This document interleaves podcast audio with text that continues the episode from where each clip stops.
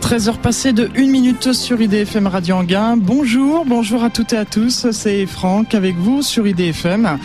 Souvenez-vous, le 4 octobre dernier, vous avez retrouvé une émission spéciale d'Atoile les Étoiles puisque nous festions jour pour jour le lancement du, premier satellite artificiel de la Terre Sputnik 1 avec son fameux bip bip bip qui marquait le début de la conquête spatiale et en compagnie de monsieur Jean-François Pellerin, eh bien, nous avons retracé les 25 premières années de cette conquête spatiale. Aujourd'hui, pour ce créneau habituel de cette émission à toi les étoiles, eh bien, nous allons retracer les 25 dernières années. Donc, on s'est arrêté en 1981. Donc, nous allons parler de ce qui s'est passé entre 1982 et 2007. Et pour en parler avec nous, eh bien, je reçois monsieur Mathieu Bellard, euh, responsable du planétarium au musée de l'air et de l'espace. Monsieur Bellard, bonjour. Bonjour.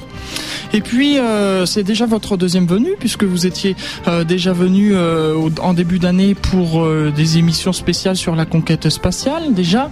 Et puis, monsieur Jean-François Pellerin, troisième venu donc dans cette émission À toi les étoiles, puisqu'il était déjà en notre compagnie le 4 octobre. Monsieur Pellerin, bonjour. Alors, euh, une petite précision. Alors, je disais à l'instant que euh, j'avais déjà fait une émission sur la conquête spatiale en début d'année. Euh, ce que nous avons fait le 4 octobre et ce que nous allons faire maintenant, ce n'est pas une redite, hein, euh, parce que ce que nous avions fait en début d'année, ces émissions euh, parlaient surtout des premières fusées, du programme Apollo et de l'avenir de la conquête spatiale. Et là, ce que nous faisons, c'est surtout une rétrospective. Nous nous étions donc arrêtés le 4 octobre à l'année 1981. Donc, nous passons maintenant, eh bien à l'année 1982 et puis euh, notamment le 24 juin 1982, c'est le premier Européen dans l'espace, Jean-Loup Chrétien. Oui, alors ça c'est un grand jour, 82, donc euh, 20 ans jour pour jour, pratiquement 20 ans après la création du CNES, donc sur une décision du président Giscard d'Estaing et de son homologue soviétique. Il est proposé un vol à bord d'un Soyouz hein, pour envoyer donc un ressortissant euh, français à bord d'une station qui à l'époque est la station euh, Salyut 7. Donc Jean-Loup Chrétien fera un vol de, de 8 jours à bord d'une station et devient donc le, le Gagarine entre guillemets euh, français. Il fera un certain nombre d'expériences donc à bord de, cette station. Et il y avait eu au préalable donc déjà des, des pays du bloc communiste euh, côté URSS qui avaient fait des vols, euh, notamment un, un Tchèque, Vladimir Remek, un Polonais, un Allemand de l'Est, qui avaient été les tout premiers donc à voler. Euh, D'ailleurs, c'est un, un, Tchèque qui a été le non, le premier non-russe, non-américain à aller dans l'espace. C'était en 78. Hein. Et Jean-Loup Chrétien donc est issu de l'armée de l'air. Il y aura une sélection finale de cinq personnes et son second, la doublure, est Patrick Baudry, qui volera par la suite sur, euh, sur une navette spatiale. Bien Ils sûr. ont passé 18 mois l'entraînement, la Cité des Étoiles. Ils ont suivi tout le cursus. Et il devient donc le premier à, à décoller et à rejoindre une station avec un système Soyuz. D'ailleurs, euh, pour information, si les auditeurs sont pas venus au musée de l'air et de l'espace du Bourget, on a la capsule euh, Soyuz T6 euh, qui, qui est celle qui a permis à Jean-Loup Chrétien de revenir sur Terre après huit jours en orbite. Effectivement, oui, que, j'ai pu voir. Euh, petite précision pour nos auditeurs, sachez que nous sommes en direct, donc s'ils veulent poser des questions par téléphone au 01 34 12 12 22 ou par euh, par le biais du net euh, www.idfm98.fr rubrique message live, ça tombe sous nos yeux ébahis. Continue donc avec euh, l'année 1983 et notamment du 18 au 24 juin 1983. Sally Ride est la première américaine dans l'espace. Elle est à bord de la navette Challenger. Alors les femmes dans l'espace, euh, si on regarde, on en est à 471 astronautes, hein, si on tient compte du Malaisien qui est envoyé l'autre jour. Il y a une quarantaine de, de femmes, donc il y a environ 10% des, des astronautes euh, qui sont des, des femmes.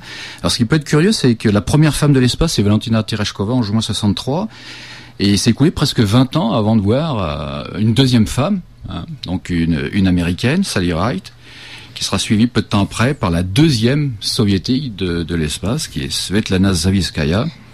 Aujourd'hui, on a des femmes qui sont commandantes de bord de navettes spatiales, et actuellement, on a même une femme qui est commandante de bord de la station internationale. Ah oui, quand même, oui. En effet. Le 3 février 1984, donc là nous passons maintenant à l'année 84, euh, 3 février 1984, deux astronautes quittent la navette Challenger et se déplacent dans l'espace à l'aide d'un fauteuil. Alors ça c'est une grande première quand même. Ça, c'est une grande première, donc avec un homme qui s'appelle Bruce McCandless.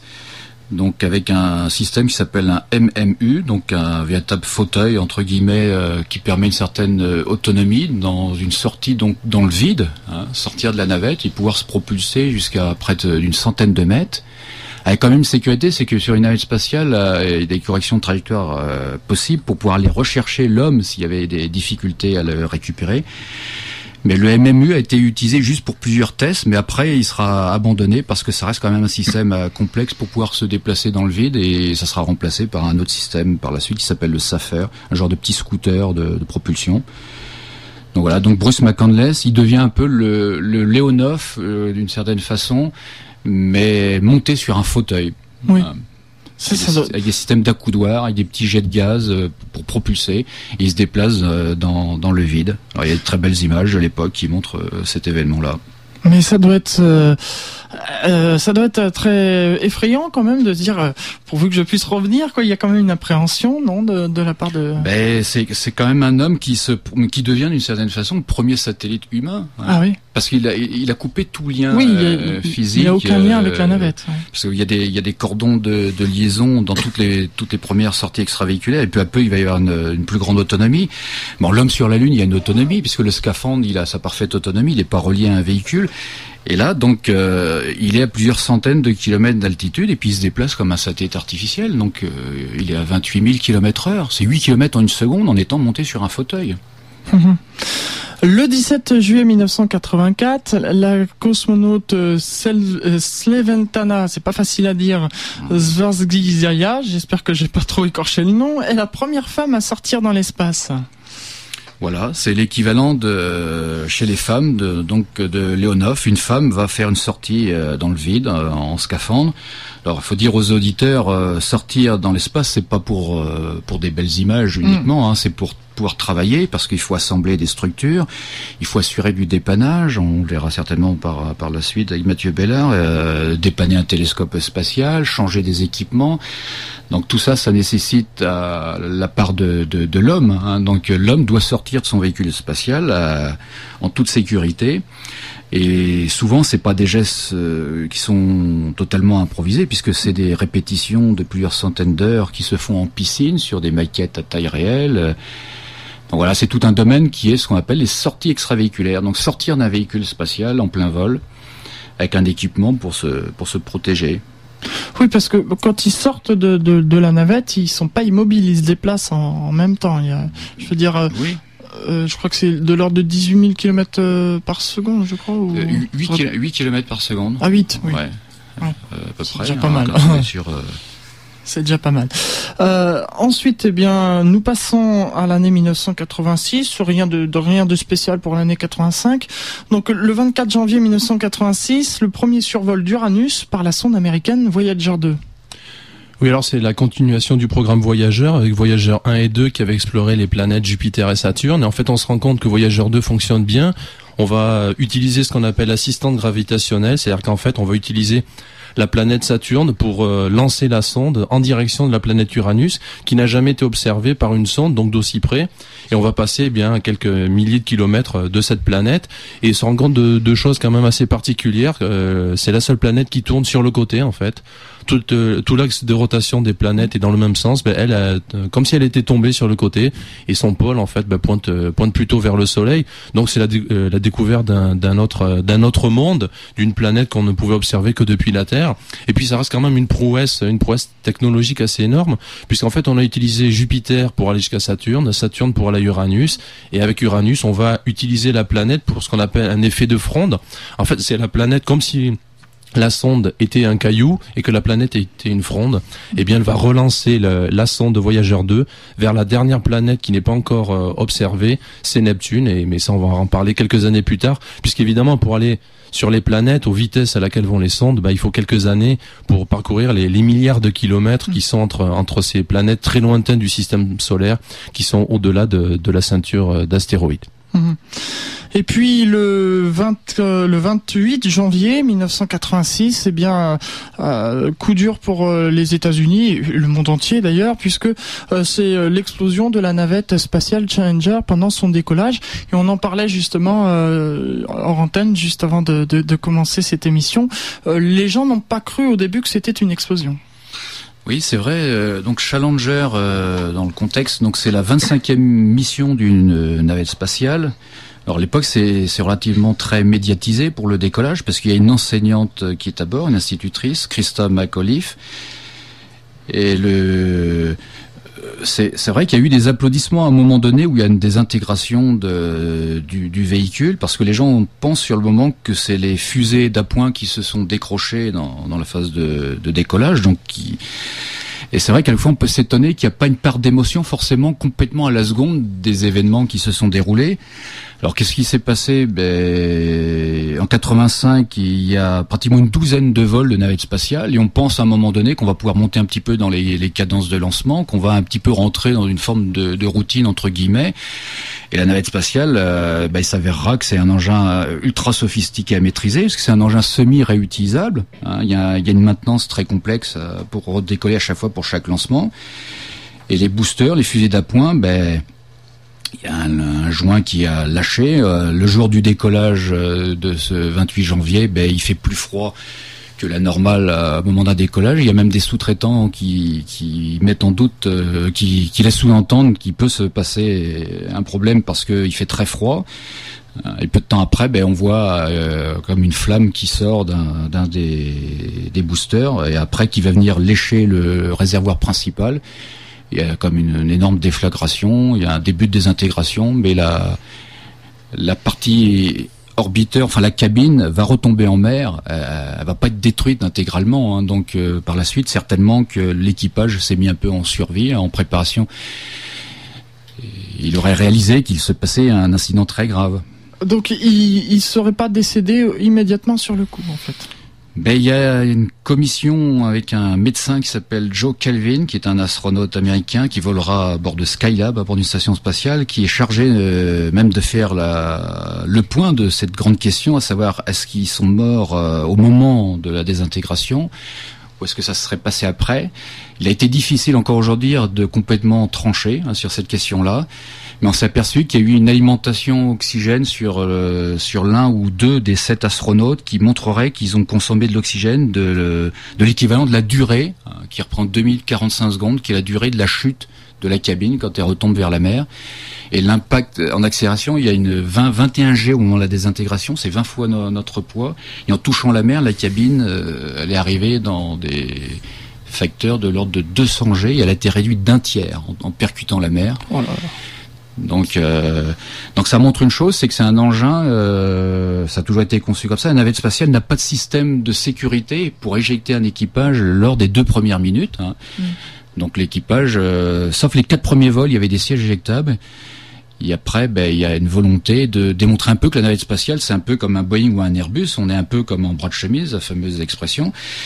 Et en fin de compte, à part une perche pour pouvoir euh, sortir par un sas et se jeter dans le vide, mais deux premières minutes, tant que les fusées d'appoint fonctionnent, il n'y a pas, il a pas de sécurité au niveau des équipages. Mais vu les conditions que vous décrivez, 21G quand même, je pense pas qu'ils ont vraiment eu, ou peut-être une once d'esprit quand même de, de voir qu'ils étaient en train de mourir. On a déjà connu une, situation, il y a eu un équivalent un peu challenger russe en 83, il y a un lanceur Soyuz qui est en difficulté, qui prend feu peu de temps avant le, la fin du compte à rebours. Et là, ils ont une tour de sauvetage sur la fusée Zemurka, sur la fusée Soyuz, qui permet d'extraire, de sortir la cabine Soyuz et sur une trajectoire très, très, très rude, très fermée. En quelques minutes, on peut ensuite déclencher les parachutes, sortir la cabine Soyuz et aller poser un équipage d'une fusée qui ensuite euh, prend feu euh, et explose.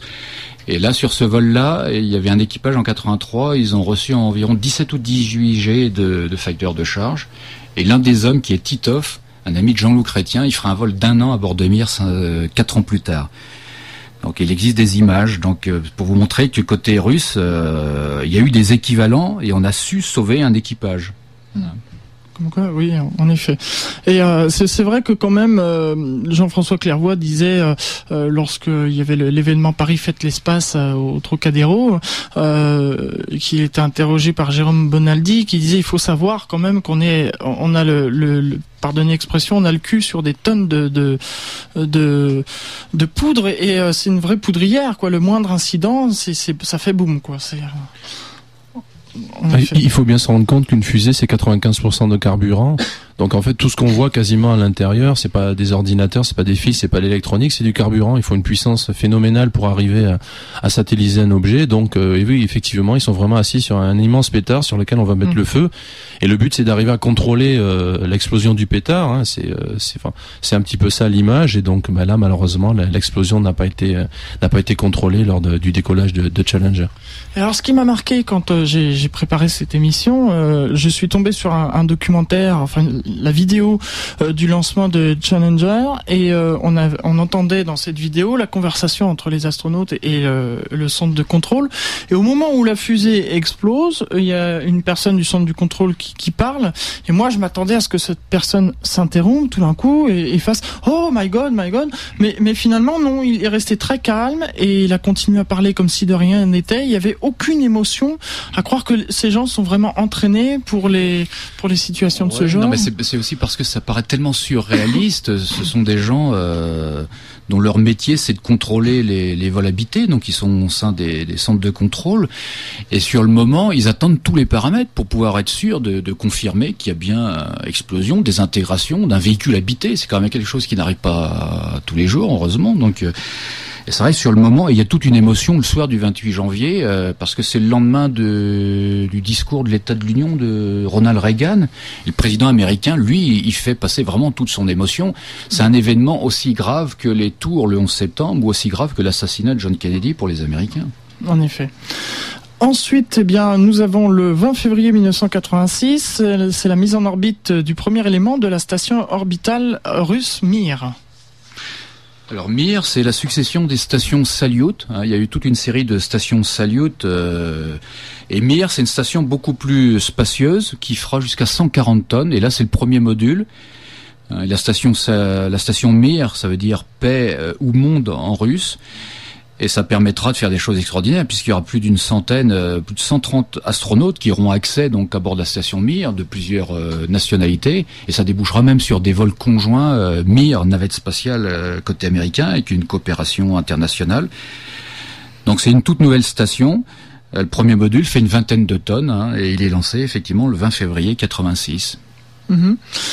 Et euh, nous poursuivons ensuite avec le mois de mars. Alors il faut dire que l'année 86 a été chargée quand même en événements, puisque le, le 6 mars, eh bien la sonde internationale Vega 1 survole la comète de Halley, qui passait justement à proximité de la Terre.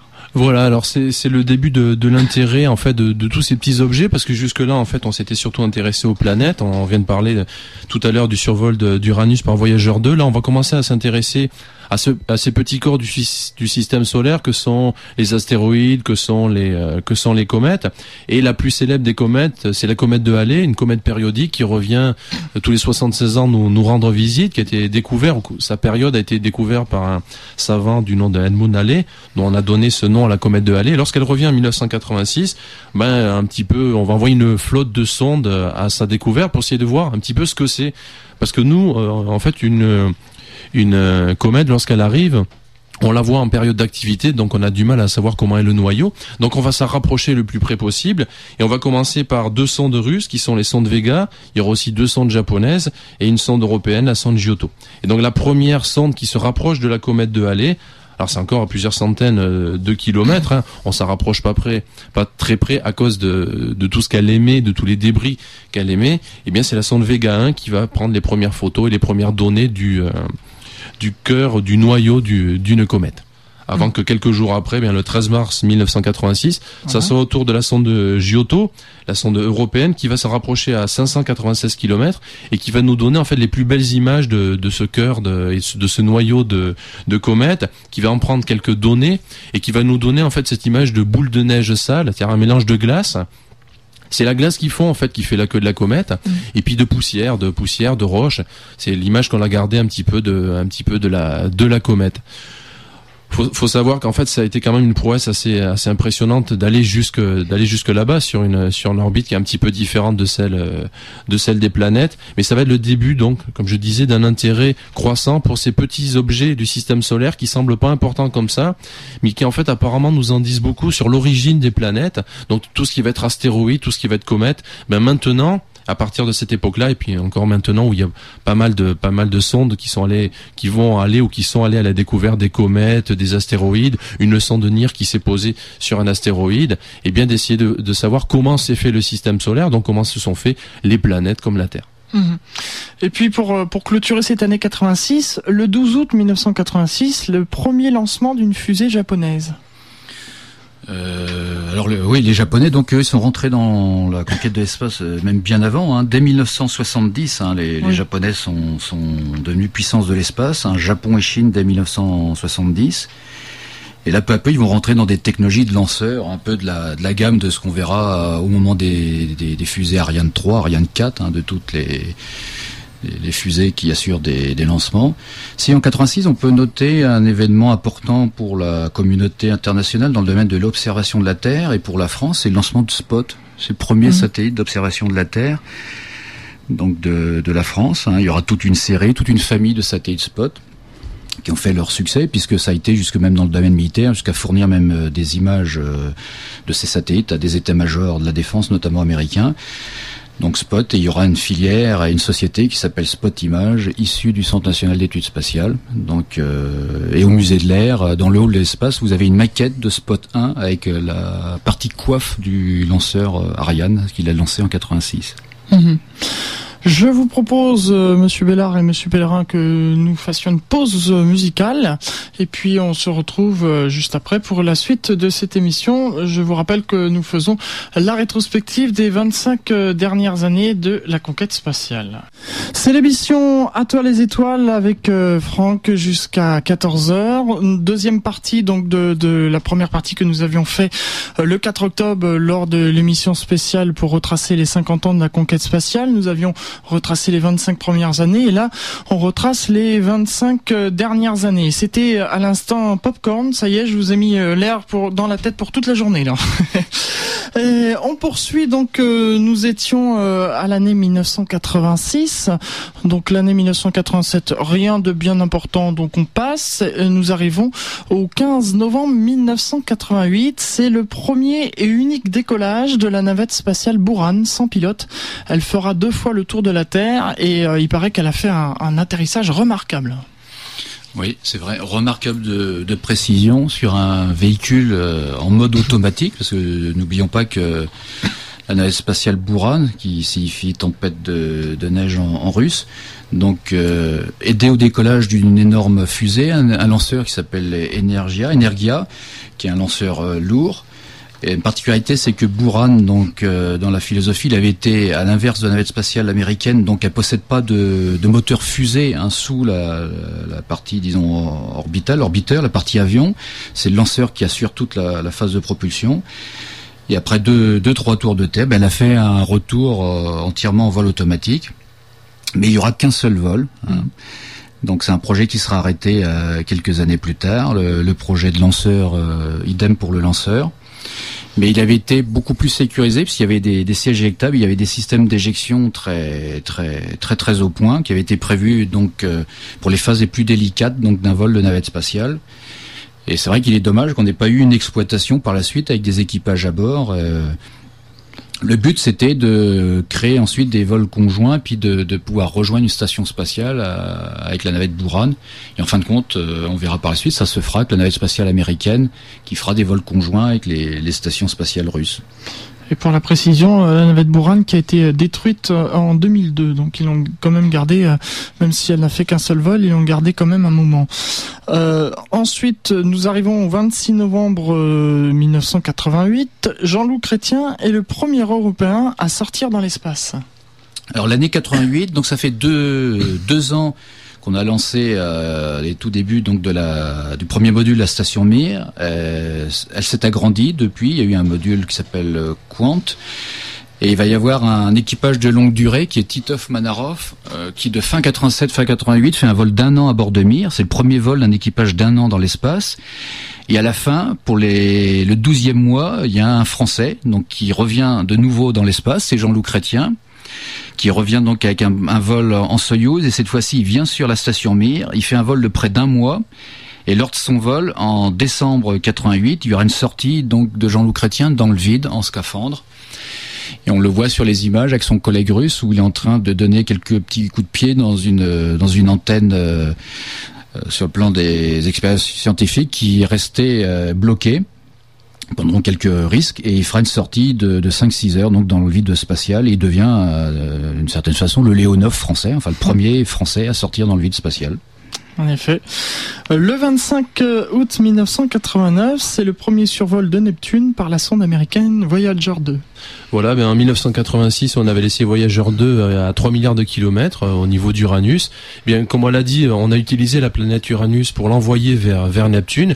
Et au bout de trois ans de voyage, ben, elle va arriver euh, jusqu'à la dernière planète. Alors à l'époque, c'est la huitième. Il y, a encore Pluton qui est considéré comme une planète. Maintenant, c'est la huitième et la plus éloignée du Soleil. Et donc, elle va, elle va là aussi la survoler et nous donner les premières images, les premières, les premières données, les premières analyses de cette planète qui est quand même à 6 milliards de kilomètres du Soleil et qu'on a du mal à voir, à voir depuis la Terre. Alors qu'est-ce qu'on va voir? Ben on va, on va voir sa couleur, sa couleur bleutée. On va voir une tempête, un petit peu comme on a, comme on a sur Jupiter, une sorte de grande tache, qui est une, une tempête absolument énorme. On sait qu'il y a des vents, très puissants jusqu'à plus de 2000 km heure.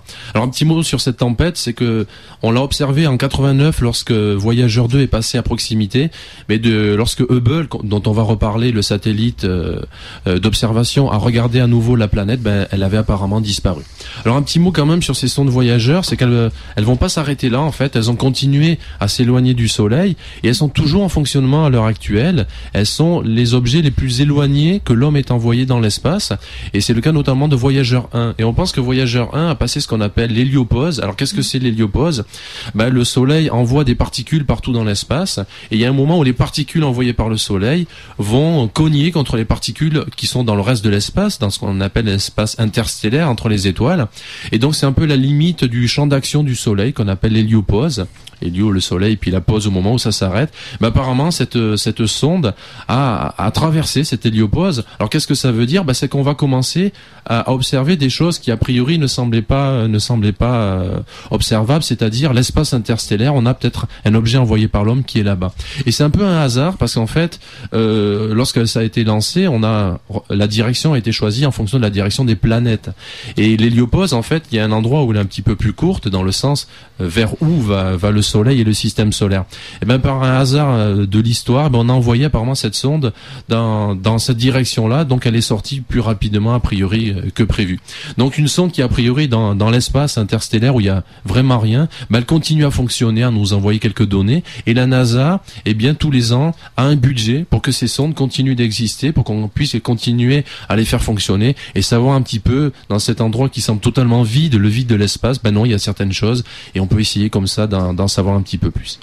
Alors ça, ça m'interpelle quand vous dites qu'elle continue à envoyer des signaux, parce que il me semble que c'était euh, fin d'année 2006 ou, mi 2006 qu'on avait dit que euh, c'était terminé, elles étaient beaucoup trop loin pour, pour qu'on puisse recevoir des signaux de.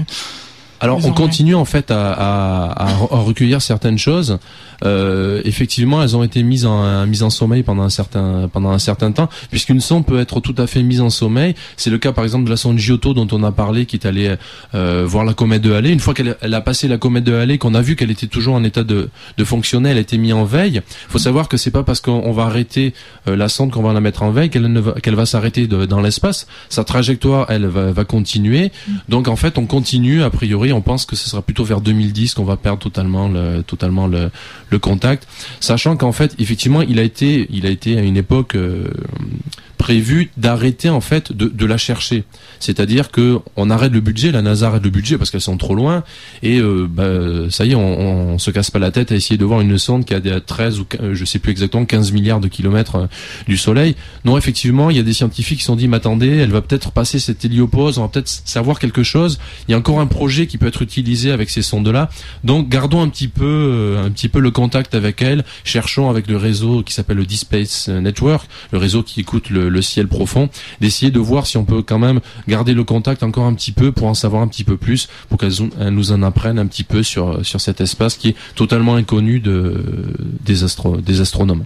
Et, ce qui fournit l'énergie, c'est des panneaux solaires Non, alors quand on va euh, assez loin du Soleil et dès qu'on commence à s'aventurer, même pas là où elles sont, mais vers Jupiter, Saturne, Uranus et Neptune, donc on est à plusieurs milliards de kilomètres du, du Soleil, il faut voir que ce sont des sources nucléaires qui sont, qui sont envoyées. C'est le cas notamment de la sonde New Horizon qui va aller vers, euh, vers Pluton, qui n'est plus considérée comme une planète, mais elle n'a pas changé du tout. Donc l'intérêt est toujours le même.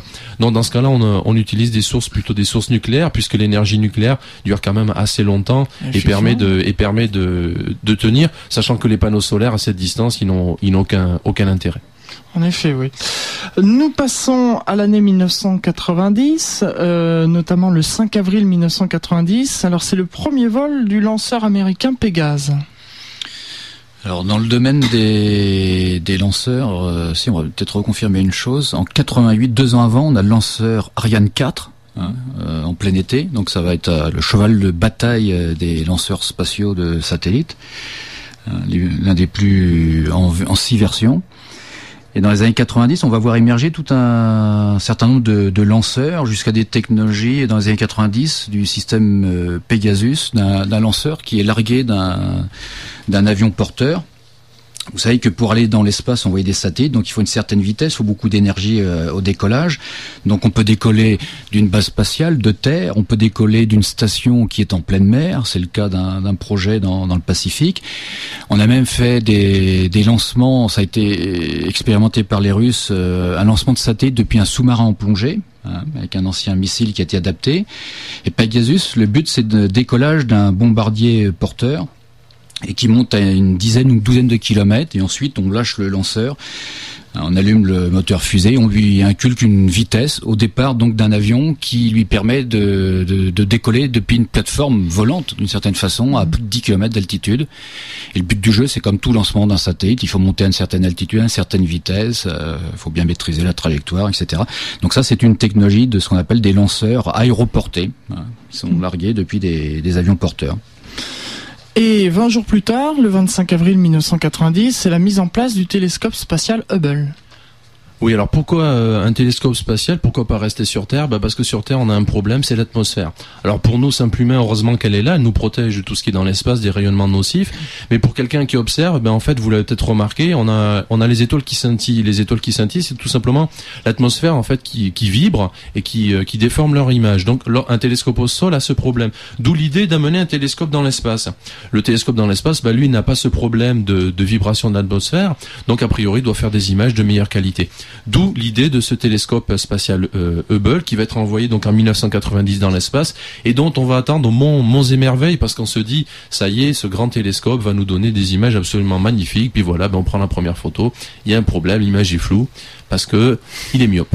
Alors ça, ça paraît un peu bizarre, mais effectivement les images qu'on a, alors on a des données, on a des données assez intéressantes, mais ça reste quand même euh, très euh, très problématique de cette myopie. Donc il faut faire quelque chose. Il faut faire quelque chose. Ben, on va employer les grands moyens. Euh, on va pas dire on, le laisse sur une orbite de garage et puis on s'en occupe plus.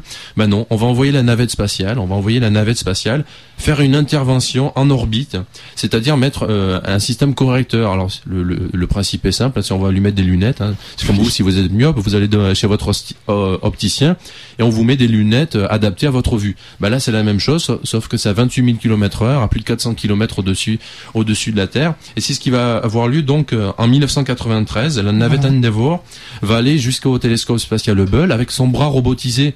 Elle va attraper le télescope Hubble, donc être relié à ce télescope, et donc mais il va y avoir une intervention, une intervention pour mettre ce système correcteur devant l'optique, devant l'optique du, euh, du, miroir, puisque c'est en fait le miroir qui est déformé, un peu comme dans nos yeux, euh, il y a une déformation qui se fait dans l'œil et qui fait qu'on est myope ou hypermétrope. Bah là c'est un peu le même principe, on met ce, ce système correcteur, on le place devant, et en fait, on va réussir à retrouver la vue de Hubble. Hubble retrouve sa vue. Enfin, il n'avait jamais vraiment perdu, mais elle va se retrouver de, de meilleure qualité. Et donc, on va pouvoir commencer enfin la moisson euh, d'observation de Hubble et avoir les photos magnifiques qu'on attend depuis un petit moment. Euh, J'ai une réaction d'un auditeur qui dit euh, il, est quand même incroyable de voir avec les technologies actuelles qui ait pu avoir une telle erreur au niveau du miroir de, de Hubble. Oui, effectivement, c'est vrai. Alors, faut, faut voir qu'il y, a eu des erreurs un peu partout, mais il faut savoir que le, faire un, un télescope, euh, c'est quand même, euh, c'est quand même quelque chose de très précis. Il faut s'imaginer que certains télescopes euh, qui sont sur Terre, c'est plusieurs mètres, et il faut les polir, il faut les polir très précisément. Et il y a une erreur qui a été faite dans la courbure. Alors, je ne peux pas vous dire exactement quelle erreur a été faite, mais c'est vrai qu'on a vu, on a vu malheureusement avec des, des, des erreurs dans, dans, le domaine de l'espace qui peuvent sembler parfaitement, parfaitement incompréhensibles même parfois ridicule, puisque mm. on, en reparlera lorsqu'on parlera des sondes martiennes, mais il y a une sonde qui a été perdue tout simplement à cause d'une erreur d'unité de mesure. Donc c'est une erreur que qu'on fait au lycée et notre professeur nous dit attention, c'est important l'erreur de mesure. Ben, là, c'était une erreur de mesure, on a perdu une sonde à plusieurs centaines de millions de dollars. Donc c'est vrai que parfois on fait, on peut faire encore des erreurs qui paraissent un peu, un peu, un peu comme ça incompréhensibles. Mm. Mais c'est vrai que là, il y avait un problème de courbure dans, dans le miroir euh, lorsqu'il était envoyé envoyé, dans l'espace. Donc envoyé le 25 avril 1990. Pour l'année 1991 et 1992, rien de bien important. Donc 93, on vient d'en parler, c'était le 4 décembre. Eh bien, il y a eu euh, réparation de euh, de ce télescope qui depuis donc a recouvré une, très bonne vue et, nous a nous a fait une très belle moisson d'images et continue encore d'ailleurs. Et puis 1994, euh, donc rien de, de bien important. On passe à l'année 1995 le 22 mars 1995, euh, le russe Polyakov revient sur Terre après avoir passé 438 jours à bord de la station Mir. Oui, alors donc l'année 95, euh, 20 euh, ans après Apollo-Soyuz, il y a des vols conjoints de nouveau entre Américains et Russes. Donc il y a des navettes spatiales qui vont s'approcher, ensuite qui vont venir s'amarrer. Et au même moment, depuis 94, se déroule un vol de très longue durée. Donc un médecin qui s'appelle Valéry Polyakov, qui à l'époque est directeur adjoint de l'Institut de médecine physiologie spatiale à Moscou il avait été le médecin de bord de l'équipage Titov et Manarov qui sont restés un an dans l'espace, au moment où il y avait Jean-Loup Chrétien à bord de Mir. Et là, il s'est lancé comme challenge, c'est de faire un vol jusqu'à 16 mois, euh, peut-être un peu au-delà. Et il fera un vol d'un peu plus de, de 14 mois ce qui reste le record encore aujourd'hui, puisque ce record n'a pas été battu. Hein. c'est le plus long vol d'une seule traite euh, d'un homme euh, sans pesanteur. Et le record cumulé en nombre de vols, c'est Sergei Krikaliev qui détient 802, 803 jours sans pesanteur, donc plus de, en gros, deux ans et demi, et qui doit repartir dans l'espace l'année prochaine pour la septième fois. Et ça, c'est un peu dans un but préparatoire de vols de très longue durée, des voyages martiens qui se développeront dans, dans l'avenir, horizon 2030. Euh, donc il faut une bonne maîtrise, une bonne connaissance de l'homme en absence de pesanteur. Donc ça, c'est une époque importante. Alors ici, il y a juste un détail. L'année 91-92, euh, Mir, il y a quand même eu la, la situation de la fin de l'URSS. Euh, qui a amené à une réorganisation du, des, de l'industrie, du complexe militaro-spatial industriel euh, de l'ex-URSS. Et il y a le fameux Krikaliev dont je parlais, donc qui s'est retrouvé euh, le dernier soviétique dans l'espace à revenir russe, qui s'est posé dans, dans, le Kazakhstan. Et les Russes ont dû faire face à ces difficultés euh, politiques. Et ils ont euh, ils ont su bien gérer ces, ces, problèmes sur le sur le plan politique, assurer la continuité du programme scientifique et tout ce qui se faisait à bord de, Mir. Mhm. Le 29 juin 1995, c'est le premier arrimage de la navette Atlantis à la station spatiale Mir. Voilà, ils ont fait en, fin de compte un petit peu ce qui aurait pu se faire entre Buran, la navette russe, avec la station Mir. Donc euh, quelques semaines avant, il y avait eu une approche à une petite dizaine de mètres de la station Mir d'un autre exemplaire de la navette spatiale.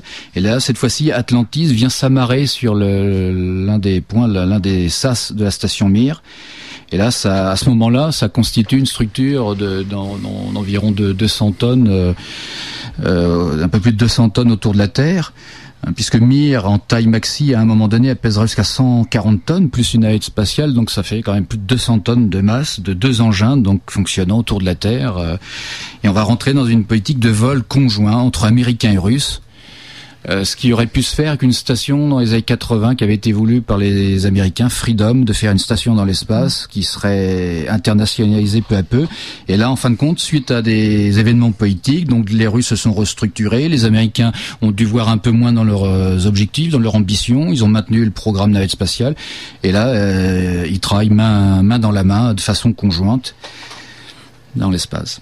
Très bien. Je vous propose qu'on fasse euh, une deuxième pause musicale avec euh, Eurythmics euh, Sweet Dream et on se retrouve ensuite pour la suite et la fin de cette émission. À toi les étoiles. Retour dans les studios. Nous étions en train de discuter hors antenne. de retour dans les studios donc pour cette émission À toi les étoiles où nous retraçons les 25 dernières années de cette conquête spatiale suite à l'émission spéciale du 4 du 4 octobre. Nous en étions donc à l'année 1995 on passe à l'année 1996 et notamment le 22 mars, euh, Shannon Lucid, euh, astronaute américain, part à bord de la station Mir pour une durée de 6 mois et établit ainsi le record de durée féminin. Alors Shannon Lucide, euh, c'est une grand-mère de 53-54 ans. À l'époque, tu as fait un vol de longue durée. Et donc, euh, pour pouvoir démontrer qu'on fait du vol de longue durée et de plus en plus long, il n'y a pas que les astronautes euh, hommes, hein, donc les femmes aussi. Euh, d'ailleurs, son record a été battu il y a, pas très longtemps. Hein. Et dans l'avenir, il y aura des vols vers Mars qui seront évidemment, évidemment des, vols mixtes hein, mm-hmm. sur le plan de l'équilibre des équipages. Donc, il faut, faut pouvoir démontrer donc tout, tout cet aspect-là.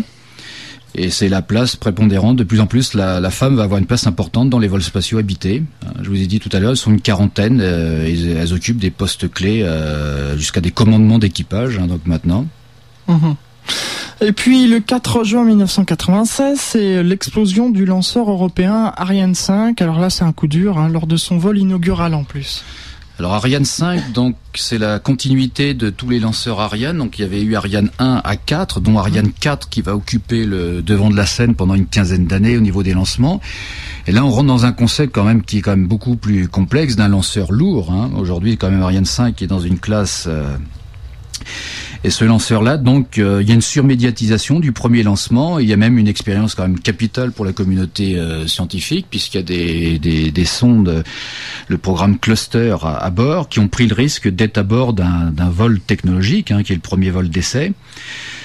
Donc il y aura un problème sur ce lanceur-là et ça va arrêter le programme Ariane pour un certain temps. Et il faudra attendre euh, le deuxième, même troisième vol, puisque même au deuxième, on n'a pas encore une parfaite trajectoire euh, de, de mise sur orbite hein, en termes de réussite. Et ensuite, ben, il y a une qualification, comme tout lanceur, il faut plusieurs vols pour pouvoir qualifier complètement commercialement. Un, oui, parce que je me souviens, on avait vu la, vidéo du lancement et, dès le lancement, elle s'est inclinée beaucoup trop et donc elle a, elle a explosé puisqu'il y a un dispositif automatique pour éviter euh, euh éviter que ça retombe. Enfin, elle a explosé, c'est que euh, on a déclenché l'explosion. Ce qu'il faut dire, c'est qu'il y a, il y a des ingénieurs sauvegarde et à un moment donné, leur rôle au niveau de la, la base de Kourou, c'est un homme qui est seul, qui est juste assisté d'un assistant euh, sauvegarde, qui est dans une pièce euh, isolée à part.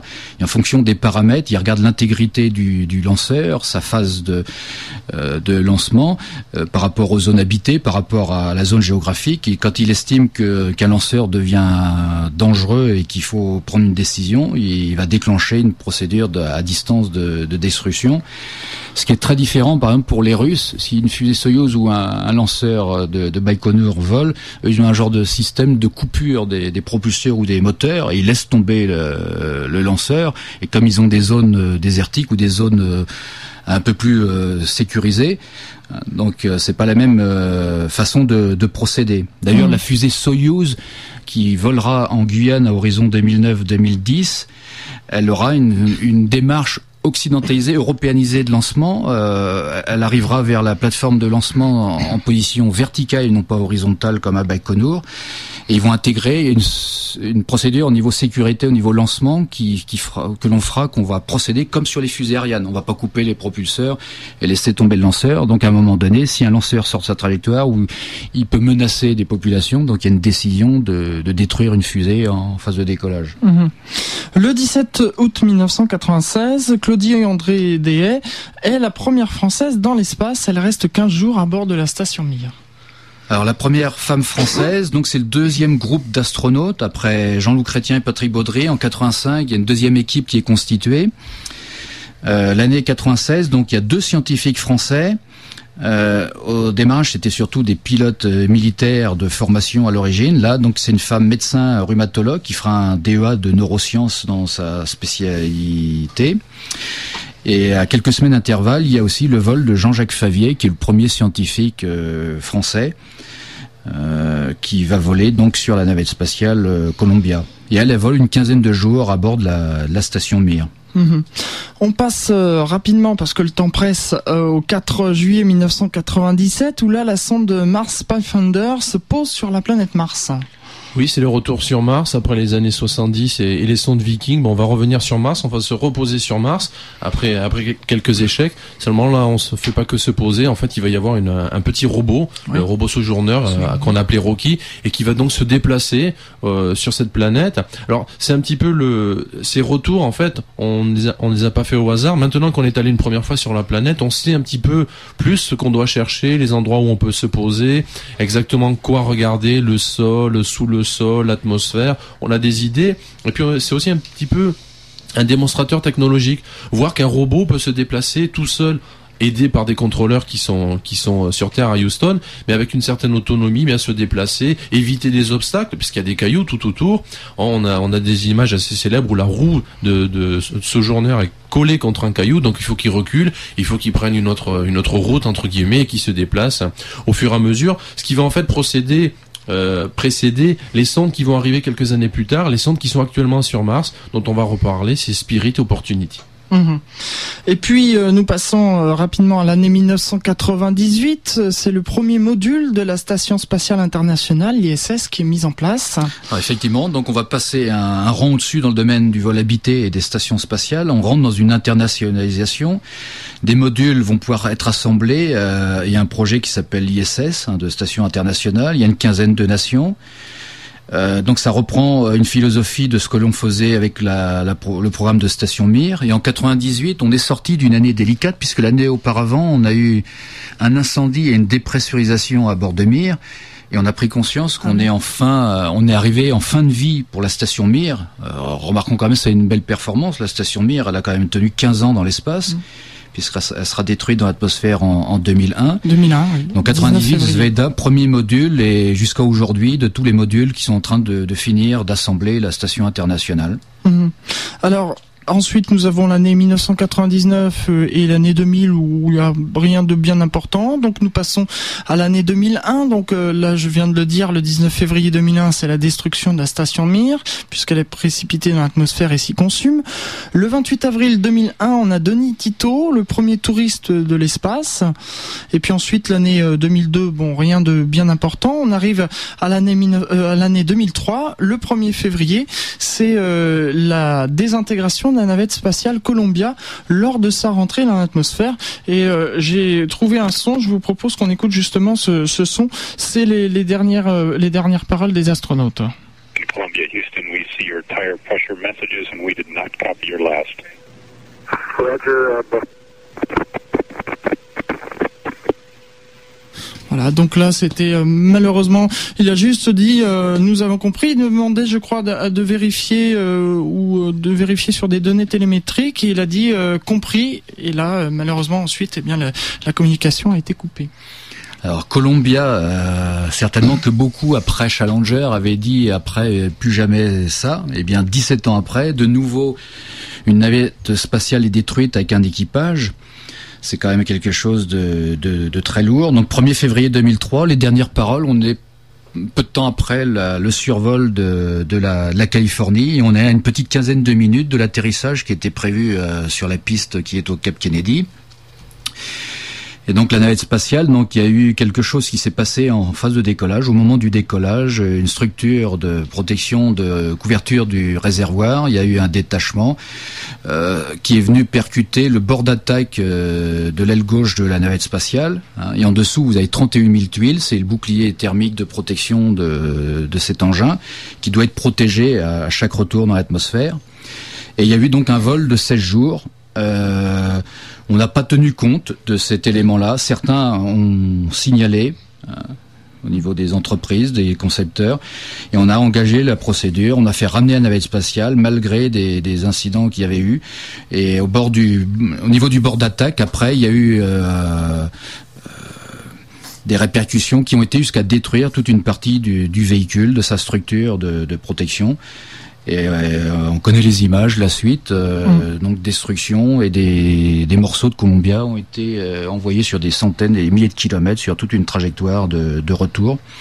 Et il y avait à bord le premier astronaute israélien, Ilan Ramon, hein, qui pour l'histoire personnelle avait utilisé plusieurs reprises dans son métier de pilote de chasse dans l'armée de l'air en Israël. plusieurs fois, il, a eu, il avait eu la vie sauve grâce à son siège éjectable et là, c'était son rêve, aller dans l'espace, et puis on connaît la suite.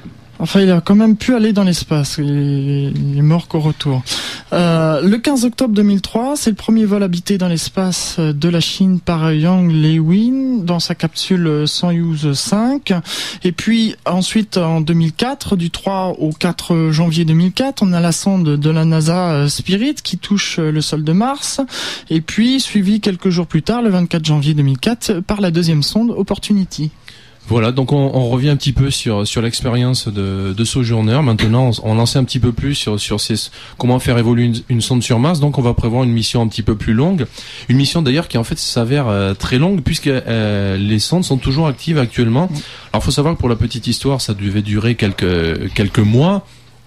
Et finalement, ça va durer quelques quelques années. Ça dure toujours. On a parlé tout à l'heure d'ailleurs de panneaux solaires ou de énergie nucléaire. En fait, elles, elles ont des panneaux solaires parce que sur Mars, on n'est pas encore très loin du du Soleil. C'est plusieurs centaines de millions de kilomètres, mais des panneaux solaires, ça sert toujours. Donc, elles ont des panneaux solaires. Sauf que de temps en temps, sur Mars, il y a des tempêtes. Eh bien, il y a eu une tempête il y a quelques il y a quelques mois qui a fait que le ciel était obscurci en permanence. Donc, les rayons du Soleil n'arrivaient pas. Donc, on pouvait pas utiliser la sonde. Mais on a mis la sonde en veille et on l'a on l'a récupérée un petit peu un petit peu après.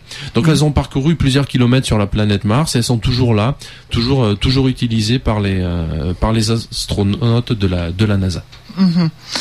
Et euh, ensuite, eh bien, le 4 octobre 2004, c'est le premier vol habité non gouvernemental, euh, X-Prize, on en a entendu parler. Et puis, euh, donc, on passe à l'année 2005 qui sera derrière. D'ailleurs, la dernière date, puisque pour 2006 et cette année, il n'y a pas eu vraiment de choses très importantes. Donc, 14 janvier 2005, eh bien, c'est la sonde européenne Huygens qui se pose sur Titan. Voilà, on avait réussi à faire à se poser sur la Lune, sur Mars et sur Vénus. Ben là, on va le faire sur Titan, qui est un, satellite de, de Saturne, le principal satellite de Saturne. Pourquoi y aller dessus Tout simplement parce que en dehors des planètes, c'est l'objet qui a l'atmosphère la plus épaisse et donc la plus intéressante, qui pourrait ressembler éventuellement à ce qu'était la Terre à, ses tout débuts.